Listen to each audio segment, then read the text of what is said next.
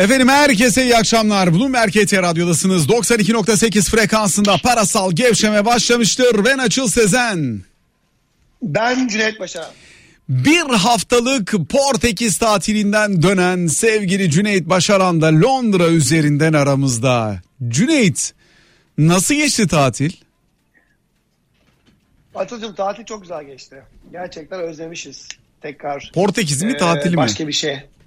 Tatili tatili. Portekiz'den ziyade hani bir şekilde uçağa binebilmeyi. Uçaktan indiğinde işte elinden bagajını alarak bir yere gidip gelebilmeyi. Sonra ayağına işte rahat bir şeyler giyip sokağa çıkabilmeyi. Sokaktan gördüğün bir şey alabilir falan. Yani hep aynı yerde. Aynı bir şey söyleyeceğim. Hatta gidip gelmeden. Sen Londra'da topuklularla mı geziyorsun?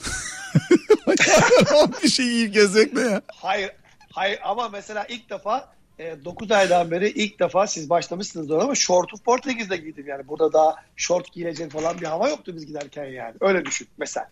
Üzerine rahat bir şeyler Ee, alıp dolaştın artık- yani. Üzerime rahat bir şeyler aldım. Sonra gittim sokaktan bir şey aldım, yedim. Ondan sonra e, metroya bindim. Uzun süre ilk defa toplu taşıma kullandım. Tramvaya bindim. Bir dakika Londra'da Başka? binmiyor musunuz e, siz metroya? Ya belki biraz ben bu konuda şey olabilirim. Hani çok kendimi e, benchmark kabul etmiyorum ama ben hala metro kullanmadım. Yani Londra'da e, bir yıldan fazla uzun süredir metro kullanmadım.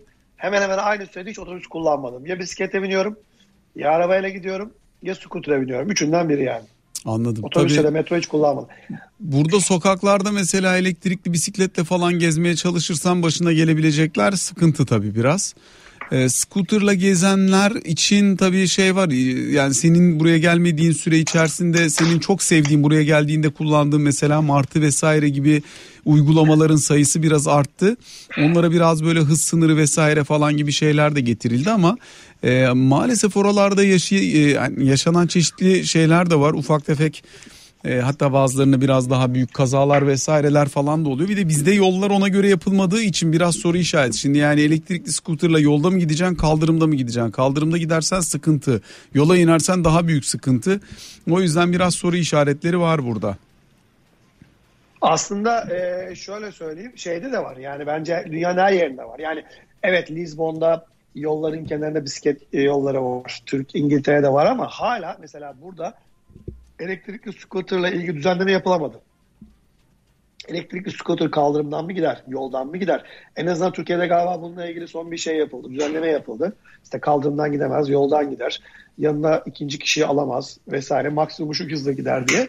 İngiltere'de hala bu düzenleme de yapılamadı. Hala sıkıntılı ama senin ilk sorduğun soruya tekrar geri dönecek olursak e, tatil fikri ve tekrar işte ne bileyim hani böyle e, dış, bir görmediğim, bilmediğim bir yerlere gitmek, gelmek e, iyi geldi açıl. Çünkü 9 aydan beri hakikaten e, yani İngiltere'de işe gidip gelirken yolu ezberledik. Etrafımızdaki parkları ezberledik.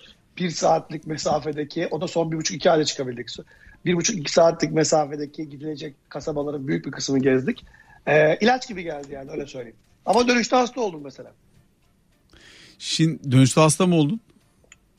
Ya nezle oldum. Yani nezle e, cumartesi günü yattım. Pazartesi ofise gelmedim hatta o yüzden. Nezle yüzünden Covid'de yattın. mi? E, evet yani bayağı bir baş ağrısı yaptı sürekli burun akıyor vesaire bilmem ne. E, zaten dönüşte bir Covid testi yapmak zorundaydık yani. Dolayısıyla pazar günü Covid testimizi gönderdik. Negatif geldi. Allah'tan PCR testinde bir sıkıntı çıkmadı ama ufaktan başlayarak bütün aileye sıçrayan bir nezle durumu var şu an. Evde Peki yani Cüneyt e, siz döndünüz Portekiz listeye mi girdi? Nasıl oldu o iş? Ya şaka gibi gerçekten e, biz buradan giderken İngiltere yeşildeydi. Yani gidiyorsun, dönüyorsun, e, döndüğün zaman kendini izole etmene gerek yok ama sadece PCR testi yaptıracaksın ikinci günde. E, Perşembe günü açıkladılar dediler ki Portekiz'de şey alıyoruz, yeşil listeden turuncu listeye alıyoruz. E, e döndüğünüzde kendinize turuncu liste şu demek, e, 10 günlük şey demek, karantina demek. Eğer 10 günlük karantinayı da aşmak istiyorsan 5. gün cebinden ekstra ekstra bir PCR yaptırarak e, anca öyle çıkabilirsin demek. E, dolayısıyla şok oldu ama Allah'tan çok İngiliz vardı orada. Onların dönüşünü beklemişler. Salı günü falan itibaren devreye girdi. Yani herkesi getirdiler ondan sonra Portekiz'e e, turuncuyu aldılar ama Portekiz'de dilini Yani anlamasak Cüneyt da bu hayatta bu hayatta işinden- işin iş ama ondan sonrakini bilmem. Niye ne oldu ya bak karantina işte, girmedik diye mi? Evet ucundan kıyısından köşesinden bir günle kaçırdın kurtardın yani. Ama o kadar da değil çünkü burada bir matematik var. İngilizler her perşembe günü açıklıyorlar listeyi ve açıldıktan sonra da en iyi ihtimalle cumartesi başlatıyorlar. Dolayısıyla cuma günü seçmemizin bir sebebi buydu yani. Gerçekten buydu. Göreceksin bundan sonra İngiltere'nin her açıkladığı şey böyle olacak. Cuma, Perşembe günü açıklayacaklar. Cumartesi gece yarısına itibaren devreye girer diyecekler.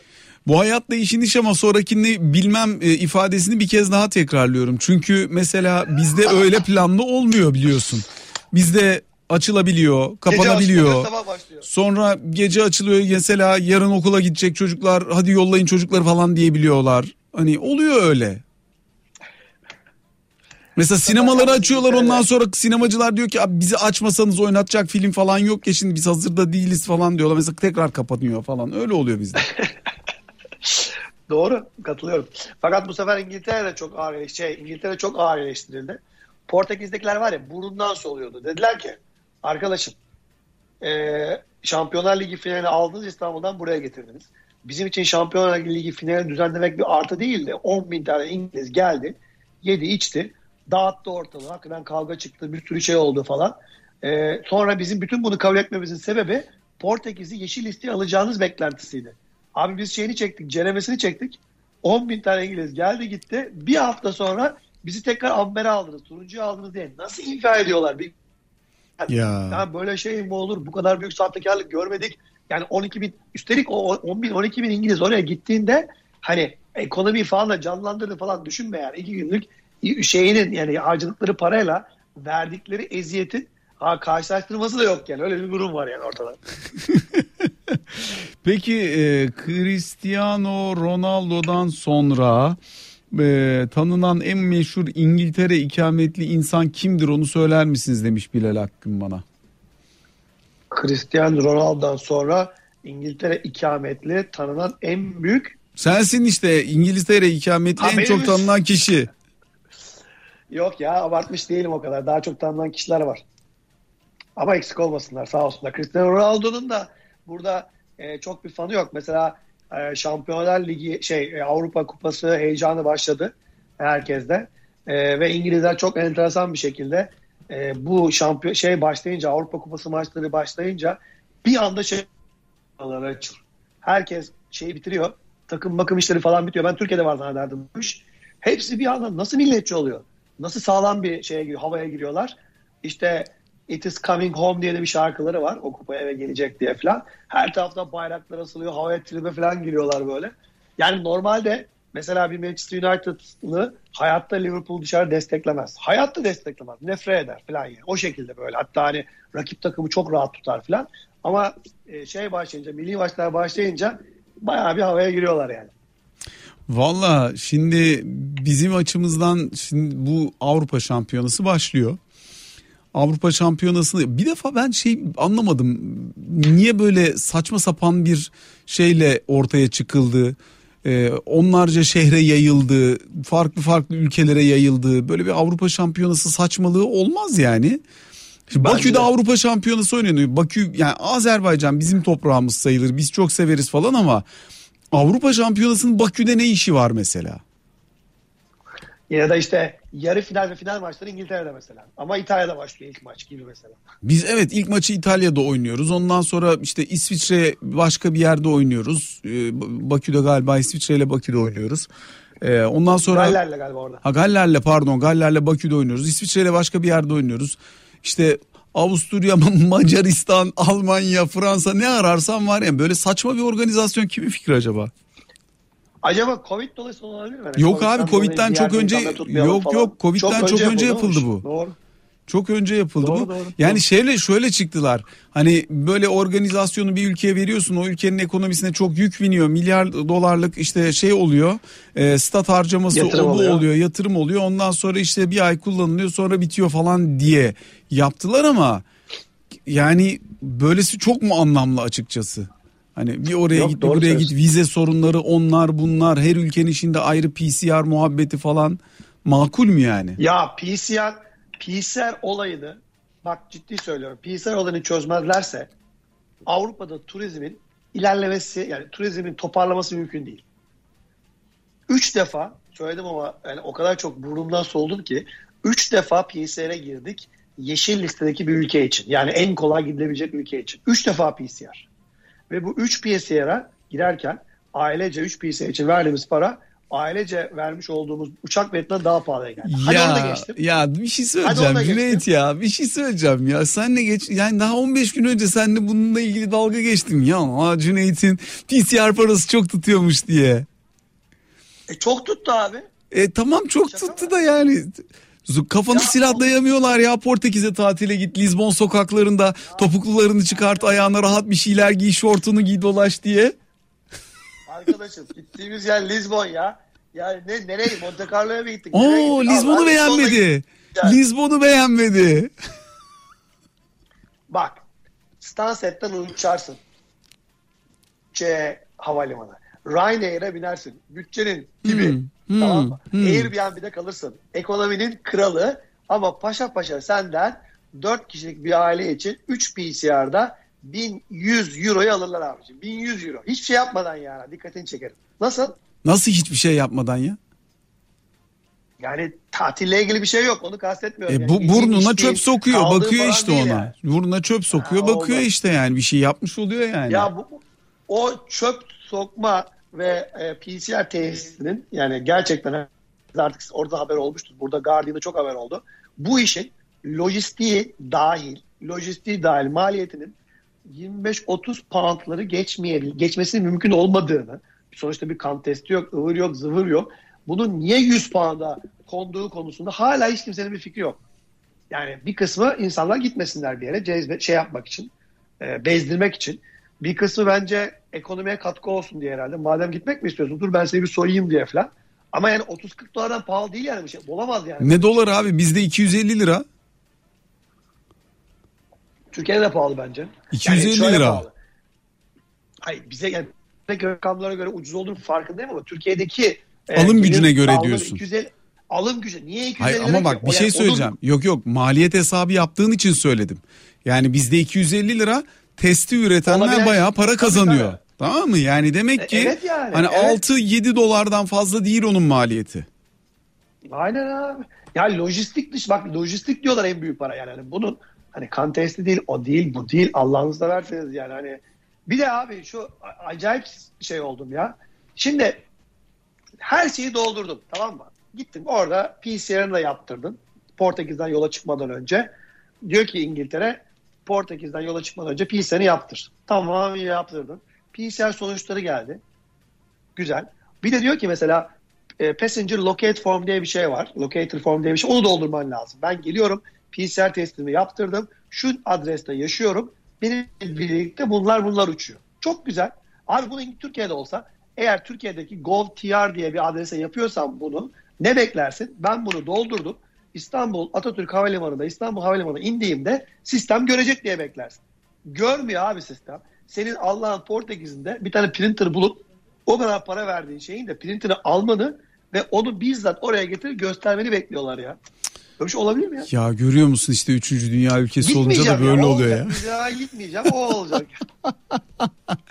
ya Cüneyt işin şakası dertler bir tarafa. Büyük, dertler büyük açıl. İşin şakası bir tarafa hakikaten e, şimdi mesela mesela Londra'dan Portekiz'e gidip 4 kişilik bir aile PCR testi de dahil ödediğin para normal şartlar altında hani ucuz tatil yaptın anlıyorum. İşte ucuz havalimanından ucuz uçakla ucuz evde kalacak şekilde bir planlama yapıp gittin Portekiz'e. Helali hoş olsun. Fakat senin ucuz tatilin burada inanılmaz paraya denk geliyor. Buradan birinin Portekiz ki Avrupa'nın en ucuz e, ülkelerinden bir tanesi Portekiz doğru mu? Yani hani Yunanistan doğru, ve Portekiz doğru. Avrupa'nın en ucuz diyebileceğimiz iki ülkesi. Abi inanılmaz ya Türkiye'den orta halli veya üst orta gelir grubuna sahip dahil birine e, al aileni git Portekiz'de tatil yap dön dediğinde karşına çıkan fatura birkaç aylık ailenin toplam gelirine denk geliyor artık. 10,5 lira ya Doğru. euro. 10,5 lira euro. Doğru söylüyorsun haklısın. Ya bu konu hiç diyecek bir şeyim yok. Gerçekten Türkiye yani bu dolar TL'yi, pound TL'yi vesaire gördükçe Yani hakikaten içim sızlıyor. Olacak şey değil. Ya yani şaka gibi ya. Senin mesela biraz önce diyorsun ya 4 kişi PCR testi yaptırdık işte 1000 euro gitti. 250 euro e, şey PCR testi 1000 euro gitti. Abi bu şaka gibi bir şey yani Türkiye'de 10 bin liraya 10 bin lira. Yani Ya mesela 4 fark etmez, asgari ücret sen, ya. Sen de düşün sen de uçsan şeyden e, hani diyelim ki Türkiye e, Portekiz'e uçsan Portekiz'de yaptıracağın test sana da mesela 4 kişinin 400 euro. Düşün sen Türkiye'den çıkmışsın. Zaten euro 10 küsür lira olmuş. Kafayı yemek üzeresin. Orada neymiş PCR yaptırıyorum diye 4000 lirayı bıraktın orada. Yani. Kendi Olacak şey PCR'ımı değil. yanımda götürsem olmuyor mu başkanım? Ben bunu Türkiye'den yaptırdım sanayiden harika. Bizde çok ucuz bak burada. Getirdim işte buyur. Hayır yani yaptırmama gerek yok. Kutuyla götüreyim orada bana yapsınlar şeyi burnuma şeyi testi. Olmuyor mu öyle? Çok çok çok iyi. Bir de nasıl havalar bir görsen. İlla Yani illa Portekiz çöpü mü olacak yani? Evet ama havaları bir görsen gidiyorsun kliniğe falan böyle bembeyaz şeyler kıy- kıyafetler içerisindeki doktor ya da işte sağlık personeli seni karşılıyor. Bir odaya alıyor falan. Ondan sonra evden eline bir şey dezenfektan sıkıyorlar hemen elini falan. Yürüyor herhalde bir şeyler olacak diye bekliyorsun yani. Ondan sonra adam çat diye çıkartıyor burada sokuyor. O falan demene bakmadan öbür tarafa falan ağzını ağzını iki dakikada bir hafif sesini çıkartacak olursan e, kuyrukta bekleyenler var. Biraz yardımcı olabilir misiniz falan diye de laf çakıyor bize böyle. Çat çat çat yüzüyor bitti. Yüz görümlüğü takmış işte öyle düşüneceğiz sana. Aa, aynen öyle ya. Hay Allah'ım ya Rabbim. Peki efendim 0212 255 59 20 canlı yayın telefon numaramız. WhatsApp üzerinden bizlere 0536 266 81 81 numaradan mesaj gönderebilirsiniz. Bloomberg HT Radyo, YouTube ve Twitter canlı yayınlarından da bizlere sorularınızı aktarabilirsiniz. Son olarak Bloomberg HT Radyo e, Clubhouse hesabı üzerinden de bizleri dinleme şansına sahip olabilirsiniz. Diyor ki bak Turgay Çetin e, operatör doktormuş kendisi. Bizde 150 lira kiti 7 doları yerlisi diyor. E, ya hakikaten çok fena ya. Al işte. Ya bakın söylüyorum. Ee, Avrupalılar başta İngiltere dahil olmak üzere Covid'i kesinlikle bahane olarak kullanıyorlar ki milyonlarca turist kendi ülkelerinden başka bir yere gitmesin. Yani İngiltere'nin bunu 100 Abi İngilizlerin sebebi de- turistik olarak gideceği yer neresidir İngiltere'de Allah'ını seversen ya. Abi bütün sahil bak bütün eski küçük kasabalar bundan 25-30 yıl evvel daha bu mass turizm bu kadar büyümemişken gidilen bütün küçük kasabalardaki fiyatlar 2,5-3 katına çıktı. Niye? Çünkü herhangi bir İngiliz aile eee, şeyini sigortasını, insurance'ını boşa düşürecek şekilde kırmızı listeli bir ülkeye gitmeyi göze alamaz. Döndükten sonra 10 günlük karantinayı da göze alamaz. Çünkü adamın işi var gücü var zaten kaç gün izin alacak. Diyor ki bu senede mecburen İngiltere tatil yapalım. Nerede yapalım? İşte Costo'da yapalım, orada yapalım, burada. Bu dediği yerler de Var mı öyle güzel var. yer saysana Al- birkaç tane kasaba. Ya var söylerim şimdi birazdan. Mesela Costo bunlardan bir tanesi. Ee, birkaç tane kent bölgesinde mesela şeyde e, Dover var ya İngiltere ile Fransa arasında geçiş yapılan yer. Hmm. O kent bölgesinde Canterbury'de ufak tefek küçük kasabalar var. Ee, hani deniz deniz çok bizim bildiğimiz gibi deniz değil ama birkaç tanesinin güzel koyu var. Etrafta balıkçı e, şeyleri, restoranları. Oraya gidiyorlar. Yüzülüyor Bir mu? Ya yüzüyor ama hani sen ben o denize gir, yani girip yüzmeyiz yani. Dur görürüz yani. Orada yüzülür mü arkadaşım falan deriz mesela. Yani. Olacak şey değil. Ya da mesela bir kısmı e, bu e, İngiltere'nin güney batı ucunda Plymouth falan o, o bölgeler var. Ex, Exeter bölgesi. Oradaki küçük kasabalara gidiyorlar. Bir kısmı daha macera arayanlar İskoçya tarafına göller bölgesine gidip hani bu sene yaz tatilini şey yapmayalım da deniz kenarında yapmayalım da işte ormanda yapalım diyorlar. Yani İngiltere nüfusunun %65-70'i bak %65-70'i bir yıl içerisinde yurt dışında bir kez minimum bir kez çıkan bir toplum burası. Yarı yarıya düşmüş vaziyette bu ara. Sırf da sebebi benim anlattığım şekilde hiç kimse ben bu işe uğraşamam dediği için yani. Bir dinleyicimiz var hattımızda. Alo. Orhan Bey buyurun. Merhaba Açıl Bey. Hoş geldiniz yayınımıza efendim. Nasılsınız iyi misiniz? Hoş bulduk. Teşekkür ediyorum. Siz nasılsınız? Harikayız. Cüneyt'in Portekiz maceralarını ve e, bu dünyadan değilmişçesine üzerine gitmeye çalıştığımız e, dertlerini, tasalarını yorumluyoruz efendim. Evet. Allah en büyük dert bu versin insana ne diyelim. Amin efendim, amin. Ben Şimdi de aynı ben-. Ben sizi e, Bloomberg HT'de canlı yayından sürekli izliyorum. Radyoda ilk defa denk geldim. Onun için numara da verince bir arayayım dedim ya şu muhabbete dahil olayım. Ama gerçekten çok da güldüm. E, yani gü- gülersiniz tabii adamın derdi PCR'da benden fazla para aldılar. Ondan evet. sonra yok işte bana yüz görümlüğü taktılar falan bunlar yani. evet. Gerçekten ama şimdi düşünüldüğü zaman çok yüksek meblağlar. Ben 2019'un sonunda en son ya pandemi patlamadan çok önce bir ya bir birkaç ay önce İtalya'ya gitmiştim. Ya total gidiş geliş biz o zaman yaklaşık e, euro 6 lirayken ya 2500 euro patlamıştı. Ya iyi gidilir ederiz falan diyorduk ama şimdi hayal artık yani. 25 bin liraya denk geliyor şu an aynı şartlarda gitmiş olsak. E doğru doğru maalesef öyle. Yani... Ya bu arada hani insanlar tabii şunda haklılar. Ülkede geçim derdi var, problem çok, o çok, evet. bu çok bunları anlıyoruz. Ee, ve hani bu dünyadan değilmiş gibi geliyor olabilir bizim konuştuğumuz şeyler ama bakın Cüneyt biraz önce bir şey söyledi. Yani bu ülkenin dedi İngiltere'den bahsediyor. Yüzde 60-70'i yılda bir kere yurt dışına gider. Evet. Bu yani bu gelişmiş toplum demek bu demek. İstediğin yere gidebilmek, istediğin yerde tatil yapabilmek, hayat standardını yukarı çekebilmek. Bunlar lüks değildir. Bütün sene çalışan insanlar için, ağır koşullarda çalışan insanlar için haktır. Dolayısıyla evet. bir yerde buluşacaksak refahta buluşmamız gerekir. O yüzden ben böyle dertlerine bak adamların bu ülkenin zorluğu falan diyenlere çok kızıyorum. Öykünmemiz evet. gereken yer budur. Ulaşmamız gereken e, refah düzeyi de budur. Kesinlikle. Onun için bunu hedeflememiz lazım dedim sözü size bıraktım buyurun. Yani size katılıyorum. Yani e, şöyle ya yurt dışında daha doğrusu Avrupa'da veya dünyanın birçok ülkesinde e, hayat standardı insan hayat insanlar için var. Bizim de bizde böyle bir şey yok. Ya biz sanki özellikle bir şeyler yapmayalım, etmeyelim. Ya uçak bilet fiyatlarına bakıyorsunuz. Düşünün 500 euro 5000 liraya bizim neredeyse yani e, asgari ücret çarpı 2 fiyatı. Bir uçak bileti 4 kişi gitsen ne yaptı? 12 bin mi yaptı? Ya 20 bin yaptı. Paraya bak yani. Doğru haklısınız vallahi. haklısınız. Var mı bir sorunuz yoksa teşekkür edeceğiz size. Teşekkür ederim. Çok memnun oldum. Biz de biz de çok memnun olduk efendim. Görüşmek dileğiyle. Hoşçakalın. Sağ olun. Ee, Cüneyt Çin'de e, Çin hani şey ya dünyanın en ucuz iş gücü falan ya bir buçuk milyar insan yaşıyor ya. Çin'de asgari ücret ne kadar biliyor musun?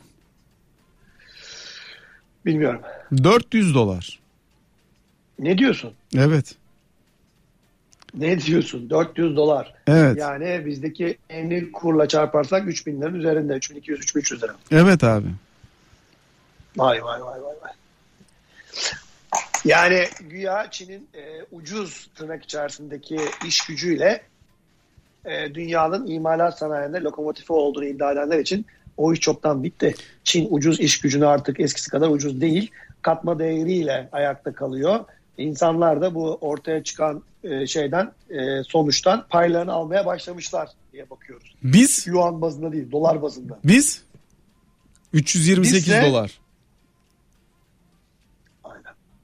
Ben şu an bildiğim kadarıyla Bulgaristan, Romanya falan onun altına düşmüş olmamız lazım yani. Euro bazında bakıldığında e, Avrupa Birliği ülkeleri zaten dışındayız ama orayla flört eden işte EU'ya girmeyip ama hani bir next chain'de olan, çemberinde olan ülkelerden bile daha düşük bir noktaya geldik.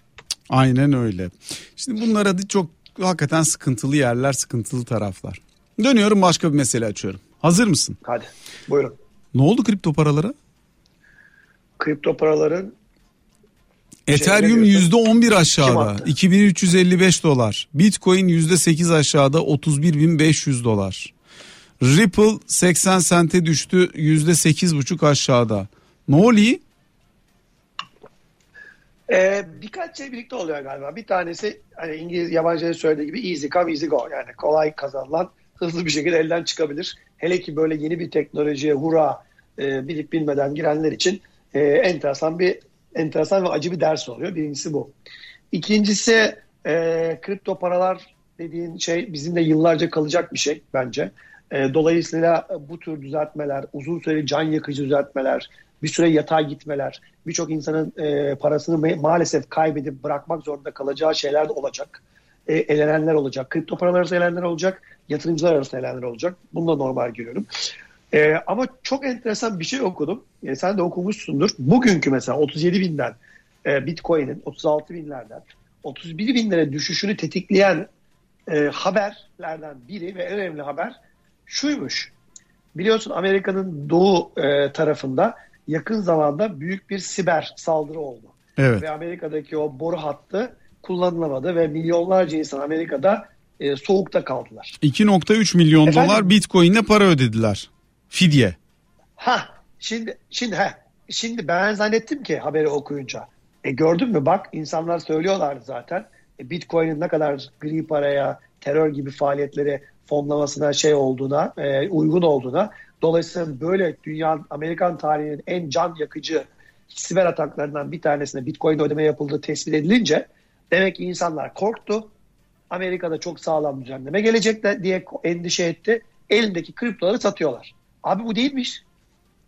Meğersem Amerika'da Fed'in ve SEC'in ve diğer önemli işte bu konuya inceleyen kurumların e, çözülmez denilen e, bir takım şifreleri çözerek hangi adrese, Bitcoin'deki hangi adrese para gittiğini tespit edebilmeleri ve buradan da bu faaliyet yani bu tuza, bu izi sürerek e, şeye ulaşabilme ihtimalleriymiş.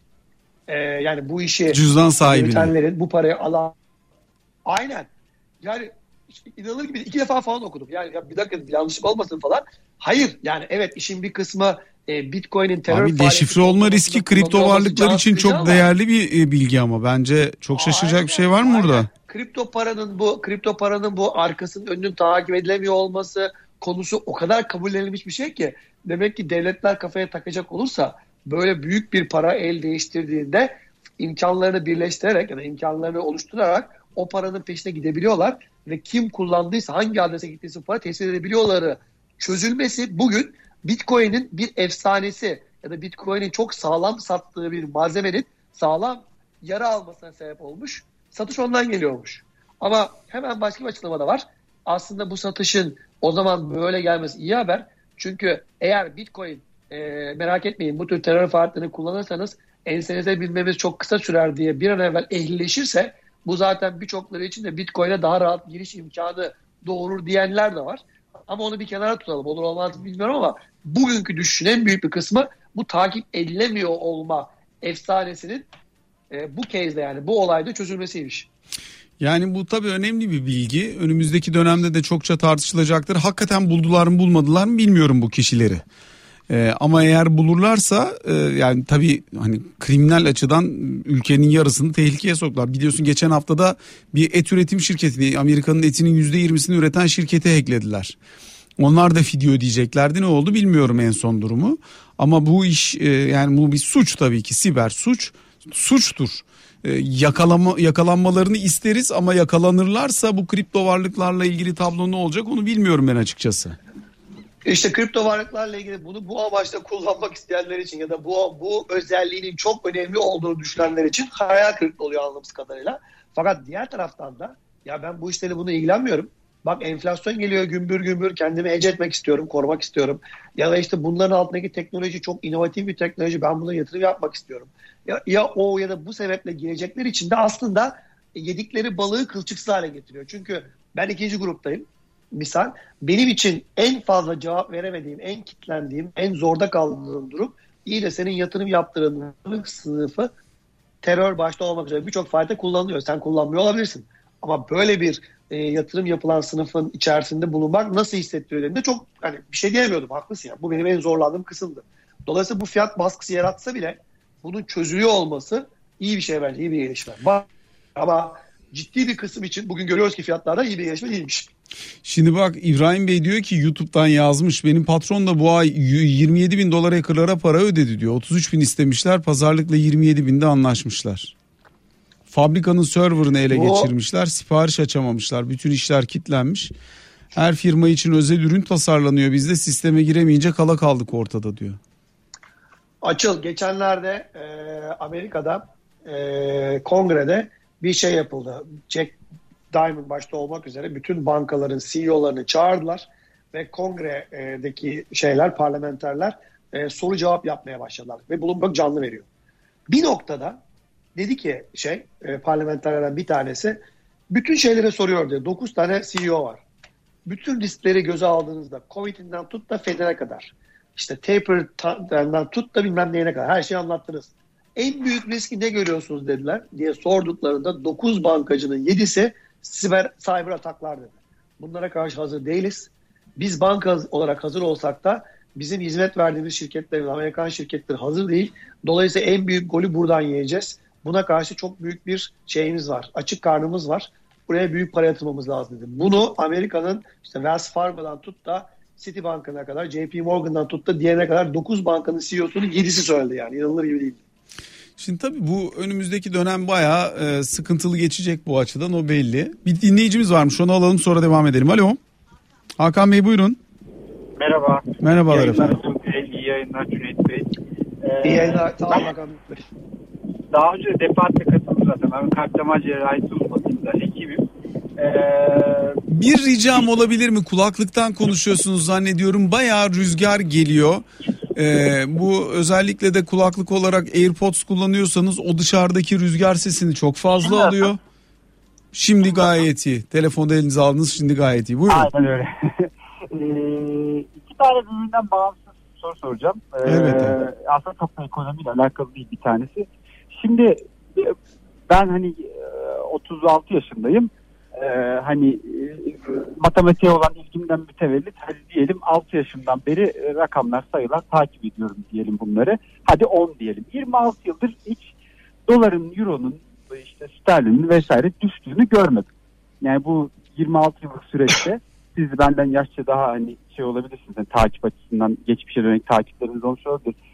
Bizim böyle bir ümidimiz var mı? Yani e, ya hani şeyi geçiyorum hani yapısal reformları vesaire yaparsak olur gibi genel bir e, hani e, ekonomi hocalarının ya da işte e, hocalarımızın bu devlet yönetimiyle ilgili e, risk yönetimiyle ilgili hani e, bunları yaparsak evet hani işte yabancı yatırımcı gelir. E, dolayısıyla hani yatırımlar artar refah düzeyi artar e, gelir artar. Hani e, realist düşünelim. Mesela dolar şimdi euro onun üstünde değil mi? Hani böyle şahsi düşünü soruyorum bu arada. Hani Euro'nun 8 olma olasılığı var mı? Atıyorum yani rakama takılmayın. Ya bu düşebilir. Ama tabii bu küçük düşüşlerden bahsetmiyorum. Yani %20'lik %30 düşüşlerden. Ben hiç görmedim. Şşş, Siz de şöyle söyleyeyim. Yok görmüşlüğümüz var daha önce güçlü geri dönüşler ama daha ye- yeni gördük mesela Kasım'da gördük işte mesela 8.55'ten e, bayağı geri geldik yani 6.88'lere 7.30'lara kadar geldik mesela söyleyeyim. 6.88'den Geldik. döndük. 6.80'e geldik. Tabii. Şimdi şöyle söyleyeyim. Bakın e, iki tane örnek vereyim ben de. Bir tanesi bu 2000'li yılların başında 1 dolar 1 TL olacak diye iddia edildiği zamanlarda işte 1 dolar 1,5 TL'ye mesela bir şey attı. Demir attı. Çok uzunca orada kaldık mesela. Ama bu kötü bir örnekti. Çünkü neden kötü bir örnekti? E, aslında o kurun orada olmasını gerektirecek bir e, şey yoktu. Piyasa yoktu. Çok içeriye para giriyordu. E, bu bizim bu parayı sterilize edemiyorduk. O da kuru çok e, değerli hale getiriyordu. Halbuki benim kurumun nerede olması lazım diye baktığımızda reel efektif döviz kuru diye bir şey var. E, bütün birçok şeyin yanında, birçok indikatörün yanında reel efektif döviz kuru senin ticaret yaptığın ülkelerle olan enflasyon farkına göre kurun nerede olması gerektiğini söylüyor. Yüzün üzerine çıkarsa değerli senin kurun diyor. Altına inerse değersiz senin kurun diyor. Mesela o zaman 120'lere kadar döviz kuru değerli halde 1.5, 1.60, 1.70 seviyesinde yıllarca durdu. Birkaç yıl durdu. Ama dediğim gibi doğru örnek değildi. Neden doğru örnek o örnek değildi? Çünkü reel efekti döviz kuru çok pahalı bir, çok değer, gereksiz değerli bir kurla gittiğimize sebep oldu. Şimdi ne diyor reel efekti döviz kuru? Şimdi diyor çok değersiz diyor. Gereğinden fazla değersiz diyor. 65 lira kadar düştü diyor yüz üzerinden. Yani senin e, Şu anda muhtemelen tarihin tarihin en değersiz kuru gelecek bir sonraki ay. Aylık açıklıyoruz ya Evet, bir sonraki ay muhtemelen tarihin en değersiz olacak. Dolayısıyla mesela önümüzdeki yıl tamam mı? Türkiye'de e, başta iç siyasetle ilgili baş, başta iç siyasetle ilgili dengeler bir parça daha oturmaya kalksa, riskler biraz daha azalsa, baş, bırak daha altyapı şey yani reformları yapmayı, bırak işte daha uzun vadeli adımlar atmayı. Mesela yıla 8 ile başlasak kuru 7 ile bitirebiliriz. Ve hala 7 ile bitirdiğimizde 2021'in 2022'nin sonunda reel efektif döviz kuru hala yüzün üzerine çıkmamış olabilir. Ama sorun burada bunu kalıcı halde tutabilmek. Yani 95 yüzler civarında misal ya da 90-100 bandında misal kalıcı olarak tutabilmek. İşte onun için o reformları yapmak, onun için tasarruf açığını nasıl kapatacağımızı bilmek. Ya Cüneyt şimdi bir şey sorabilir miyim şey ya? Reform diyorsun ama mesela şimdi reform hangi reforma kim ve nasıl ikna olur? Yani çünkü Şu onu biz hiçbir reforma ikna onu, onu biz 4-5 kere kullandığımız için daha önce reform reform paketi işte falan hani biraz piyasayı inandırman ve insanların ellerindeki varlıkları dövizi özellikle çıkarmaya ikna etmen gerekiyor ya veya yabancıyı buraya getirip parasını bozmaya ikna etmen gerekiyor ya. Nasıl olur? Hem yabancı hem içeride döviz tutan ve ne olursa olsun ben dövizimi satmam diyen yurt içi yerleşi ikna etmen gerekiyor. Onun nasıl olabileceğinin bir e, şeyini örneğini geçen yıl Kasım'daki görev değişikliği sonrasında Kasım ayından e, Mart ayına kadar yaptık. Faiz arttırdık, bazı şeyleri değiştirdik, piyasa iletişim kurmaya başladık. Bazı kafadaki soru işaretleri giderecek hamleler yapmaya başladık. E bir baktık dışarıdan para geldi. Bir baktık döviz alımları durdu. Bir baktık küçük de olsa döviz alımları çözülmeye başladı. Ve senin dediğin gibi 8 küsürlerden dolar TL 6.70'lere düştü. Ama 5 ay dayanabildik. 5 ayın sonrasında e, hangi sebepten, neden, e, ne arzulayarak, ne hedefleyerek tam olarak muamma kalacak şekilde bütün dediklerimizi terse saracak bir hamle yaptık. Başka bir yere gitti.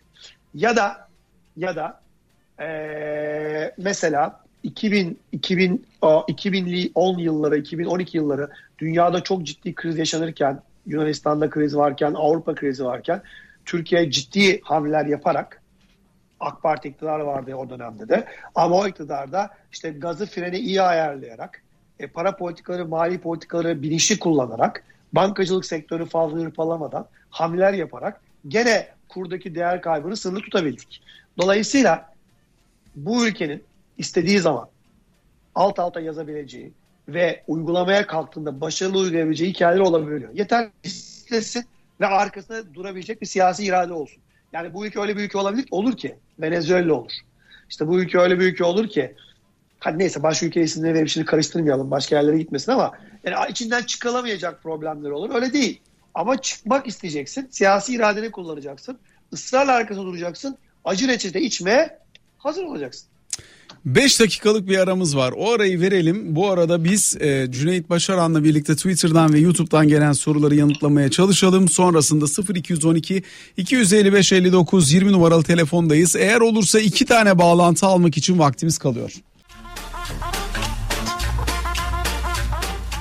Efendim tekrar sizlerle birlikteyiz. Bloomberg KT Radyo'da 92.8 frekansında parasal gevşeme sürüyor. Ben Açıl Sezen. Ben Cüneyt Başaran. Cüneyt Başaran'la sohbetimize devam ederken telefon hattında da bir dinleyicimiz var. 0212 255 59 20'de kim? Fatih Bey buyurunuz efendim. İyi akşamlar Açıl Bey. Antalya'dan selamlar. İyi akşamlar İyi efendim. Umarım. Sağ olun. Buyurunuz.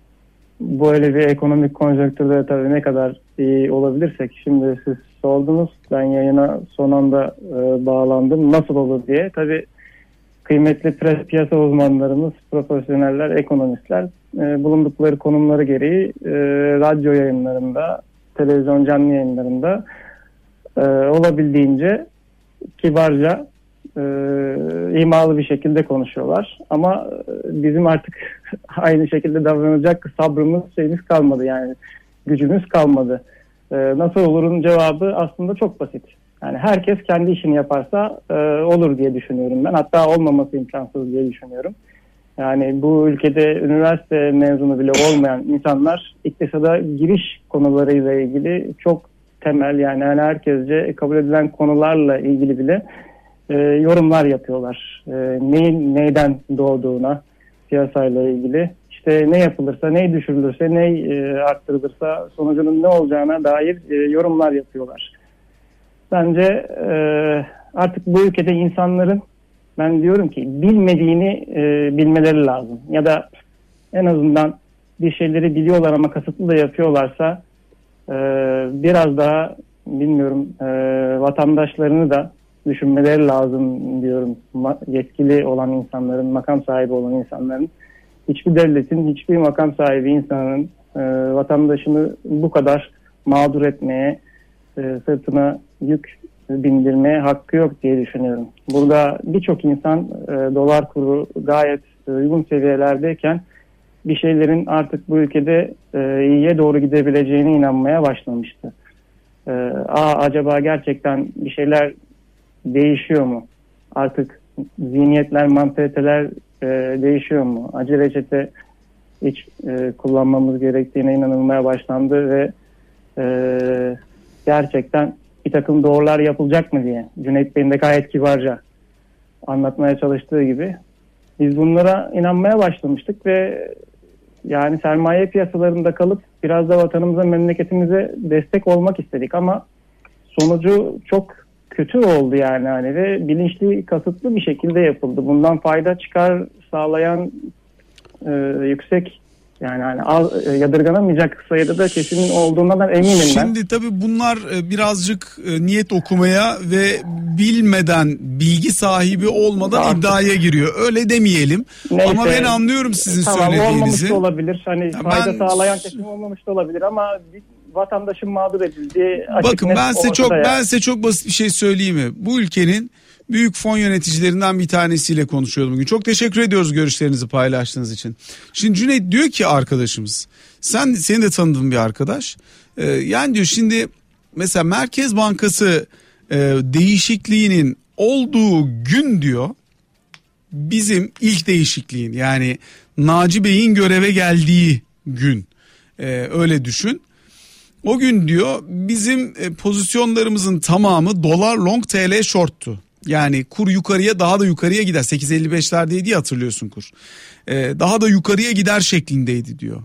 Görev değişikliği olduğunda bütün piyasada pozisyonumuz terste kaldı. Çünkü insanlar bu kez işler düzeliyor, politika normalleşiyor diye düşünerek e, Türk lirası almaya başladılar. Aynı zamanda endeks yukarıya gitmeye başladı ve o değişimin pozitif etkisini biz ancak o günün öğlenine kadar çok agresif sürekli işlem yaparak kendi açımızdan nötralize edebildik diyor. Yani ancak dengeleyebildik diyor. Şimdi bu önemli. Sonrasında kar ettiler, etmişler. Arkasından diyor bu sefer bütün pozisyonlar diyor TL long gidiyoruz diyor. Neden? Çünkü e, işleri iyiye gidiyor, enflasyon düşecek, sıkı para politikası uygulanıyor, TL'nin getirisi yükselmiş. Biz de bu tarafta duruyoruz ve öngörülebilir bir politika, rehberliği sağlam bir politika gidiyor. Endekste longus, aynı zamanda TL'de de longus. İyimseriz diyor. Sonra bir anda bir baktık bir gece yarısı hafta sonu diyor. Pozisyon tam tersine döndü. Bu sefer tam terste yakalandık.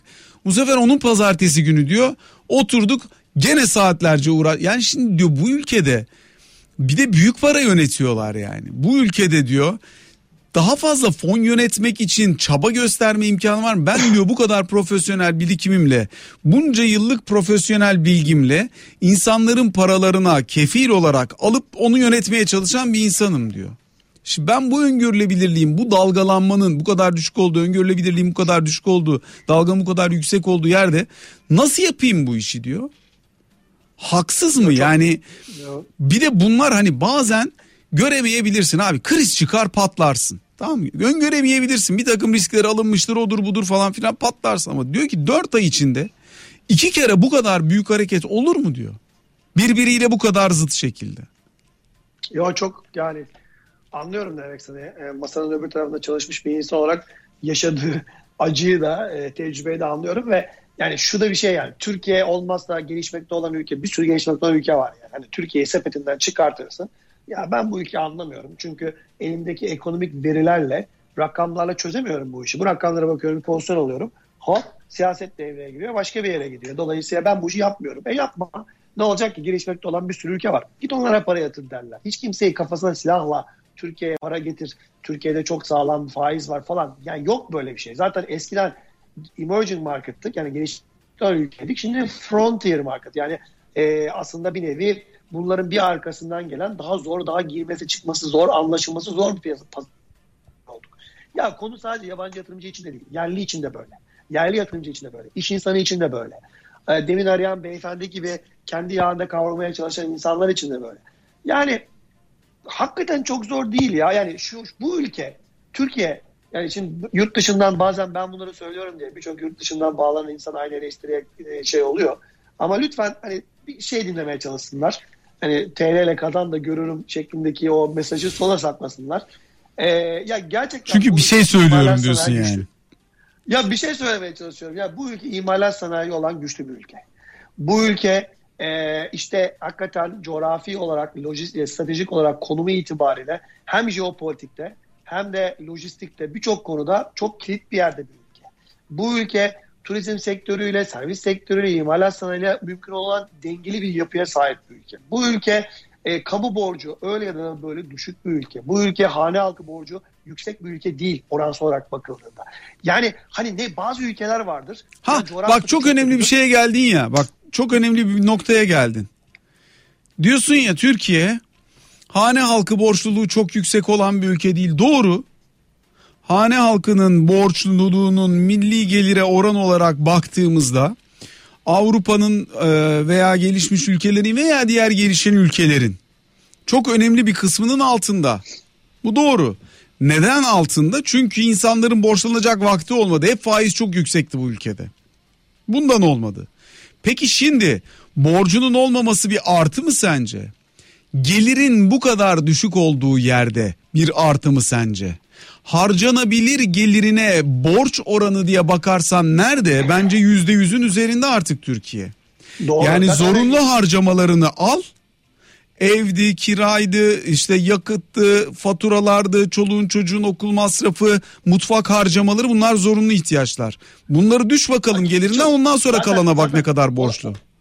Zaten oraya gelecektim. Şimdi bak Tabii. elindeki muhasebe kamu borcunun çok yüksek olduğu, bankacılık sektörünün işte açık riskli, çok ciddi açık risk pozisyonu yaşadığı, doğru dürüst denetlenmediği, atıyorum hane halkının e, çok borçlu olduğu bir yer olur da neresinden tutsam elimde kalır denilir. Ama öyle değil. Yani sen elindeki kaynakları buradan sonra yapmasan da çok rahatlıkla olabilecek. O ünivers o, o şehre, o havalimanına gerek hakikaten yoksa yapmayacaksan. O projeye başlamasan önümüzdeki 5 yıl boyunca bir kaybın olmayacaksa. Ama onu bu tür kaynakları bu tür kaynakları hakikaten artık benim borcum yok ama harcayacak şey, kenarda param da yok diyen insanların gelirine ekleyebilecek modele getirirsen ve para politikaları ve mali politikaları yeniden insanların gelirleri artacak şekilde, toplam refahın artacak şekilde bir noktaya getirirsen ne, ne sadece ihracatçının sesini dinleyecek şekilde ne sadece işte 5 tane 10 tane e, büyük şirketin, mühendislik şirketinin, müteahhitlik şirketinin sözünü yani onların daha çok ilgisini çekecek şekilde ne sadece yabancı yatırımcı dinleyecek şekilde buna göre organize edersen hukuk, eğitim başta olmak üzere bunları yeniden Türkiye'nin çok uzak olmadığı, bildiği, alıştığı ve layık olduğu seviyeye tekrar e, fabrika ayarlarını getirecek olursa önümüzdeki birkaç yıl içerisinde bu Türkiye, bu ülke e, kendi şeyiyle, yağıyla zaten kalkar yani buradan. Kalkmaması hiçbir sebep yok. Onu kastediyorum. Şimdi öyle bir ülke olabilir ki sağında solunda zaten her taraf biri birinden çekiyor. Tamam evet Orta Doğu'ya yakınız bu anlamda ama hani şükür ki böyle bir durumda değiliz. Bir ülke işte çok ciddi başka borçları vardır. Yani bu borcun altına çıkması mümkün değil. Ne yapsa 20 senede bunu ödeyemez. Ya öyle değil ya. Hakikaten akılcılıkla ve bir şekilde e, makul birkaç yıllık, 3-5 yıllık politikayla ama önceliği içeride yaşayan insanların refahını ve gelirini arttıracak modele döndürdüğü zaman 3 yıl içerisinde en fazla 3 yıl içerisinde 4 yıl içerisinde cevap verebilecek bir noktada ama bunu da çok zorlamamak lazım. 3-5 yıl sonra bu şansınız da kalmayabilir yani. E tabii yani önlemi alman bir şey ifade etmiyor. Doğru zamanda alman lazım. Yani ekonomi böyle bir şey. Doğruyu bilmen yetmiyor. Doğru zamanda hareket etmen lazım. Ya bu piyasa düşer. E, düşeceğini bilmen yetmiyor. Doğru zamanda satmış olman lazım. Ya bunlar çok ucuzladı bu varlık buradan alınır gidecek. E, doğru yerden alman lazım. Almazsan olmuyor ya da satmazsan kaçırıyorsun. Politika yapmak da böyle bir şey. Doğru zamanda yapmadığında ya çok daha fazla vererek bedel ödeyerek yapman gerekiyor. Değil mi? Ya da yapmadığın için aslında normalde almana gerek olmayan bazı önlemleri de alınca soğutabiliyorsun. Başka türlü olmuyor. İki, iki tane örnek vereceğim. Birincisi bankacılık sektörü. 2001 krizinde ağzı yanan bankacılık sektörü Değil mi? Oradan sonra alınan önlemlerle Kemal Derviş'in getirdiği ve arkasında uzunca bir süre onun e, bırakmış olduğu sistem takip edilerek düzenleyici kurumların çok uzunca bir süre çok hızlı, net bir şekilde uyguladığı sistemlerle şu an yani mesela Türkiye'deki bankacılık sektörüyle ilgili geçen yıl o NPL'lerin sorumlu kredilerin tavan yaptığı bir dönemde bile yani bir şaibe olmadı. En fazla karlılıkları etkilenirden de o oldu bu oldu. Mesela yani demek ki bu ülkede bir şeyleri düzgün ve uzun vadeli yapınca oluyor. Diğeri savunma sanayinde. Yani şu an savunma sanayinde Türkiye'nin işte hani bir şekilde mecbur kaldığı için olabilir, o olabilir, bu olabilir ama etrafındaki ülkelere drone satabilecek ya da işte kendi e, şeyini kendisi e, söküğünü kendisi dikebilme noktasına gelebilen bir yere geldi belli bir dönem içerisinde. Yani bir sürü başka hikayesi vardır. Siyasetle bulaştırılır, o denir, bu denilebilir ama sonuca baktığımızda böyle sonuçlar vermeye başladı bu konu. Yani bu ülkenin eğitimine dokunma, demokrasi, bireysel hak ve özgürlüğe dokunma ve hukukunu olması gereken yere getir. Başka bir şey yapma ya. Zaten normal e, 120 ile gidebilecek bir hızda bu araba yani. Minimum. Yani e, hakikaten özel sektörü çok dinamik, insanları çok dinamik. O dinamizmini e, işe yansıtabilen, iş enerjisine yansıtabilen, çalışmaktan gocunmayan bir ülke. Buraya hani zaman zaman Türk e, Türk insanı için söylenen bazı sözler var işte tembellikle vesaireyle falan suçlanıyor. Doğru değil. Türkiye OECD ülkeleri arasında 35 saatin üzerinde en yüksek en uzun süre çalışan ülkelerden bir tanesi. 50 saat civarında ortalama çalışma süresi var haftada burada insanların. Çok çalışıyor Türk insanı. Aynen. Üstelik çalıştığının Aynen. karşılığında genellikle alamadan çalışıyor. Fazla mesaiydi oydu buydu o falan. E, yani hakikaten önünü açarsan bu ülkenin e, ve yaptık bunu ya yapmadığımız bir şey değil ki. Ya Açıl bak iki tane başka örnek verelim. Bunlar yazıldı kamuoyuna bilindiği için söylüyorum. Getir e, kendi Türkiye'deki modelini İngiltere'de, Avrupa'da uyguladıktan sonra şimdi Amerika'da uygulasın diye 500 milyon dolarlık zaten para e, almıştı bunun için yatırım fonlarından. Bir 500 milyon dolar daha borçlandı. İnsanlar getirin modelini beğendiler. Sen bunu Türkiye'de test ettin. Git bu modeli şimdi Amerika'da yap dediler. Misal. Londra'da e, kullanıyor musun şey, Cüneyt? Kullanıyorum. Hatta işte geçen gün bizim olan bir arkadaşların evinde maç seyrediyordu. E, Baba dedi getirin şifresi neydi verdim. İşte hemen 15 dakika sonra dondurmaları vesaireleri geldi falan. Vay nasıl oldu falan diye işte siz de yükleyin falan şeklinde oldu. Türk markasında olan yakınlık şeklinde falan. Ya da işte mesela bir başka örnek. Ali Baba gitti trend yolu satın aldı değil mi? Ve ne dedi? Biz bu modeli çok beğendik dedi. Bu modelin içerisine biz de para koyacağız. Biz de know-how'ımızı koyacağız. Sonra başta Balkan ülkeleri olmak üzere bu modeli Avrupa'ya yavaş yavaş entegre edeceğiz. Ya arkadaş hakikaten bu ülkenin özel sektöründe bu maya var. Yani özel sektöründe çalışacak e, kaliteli insanı var.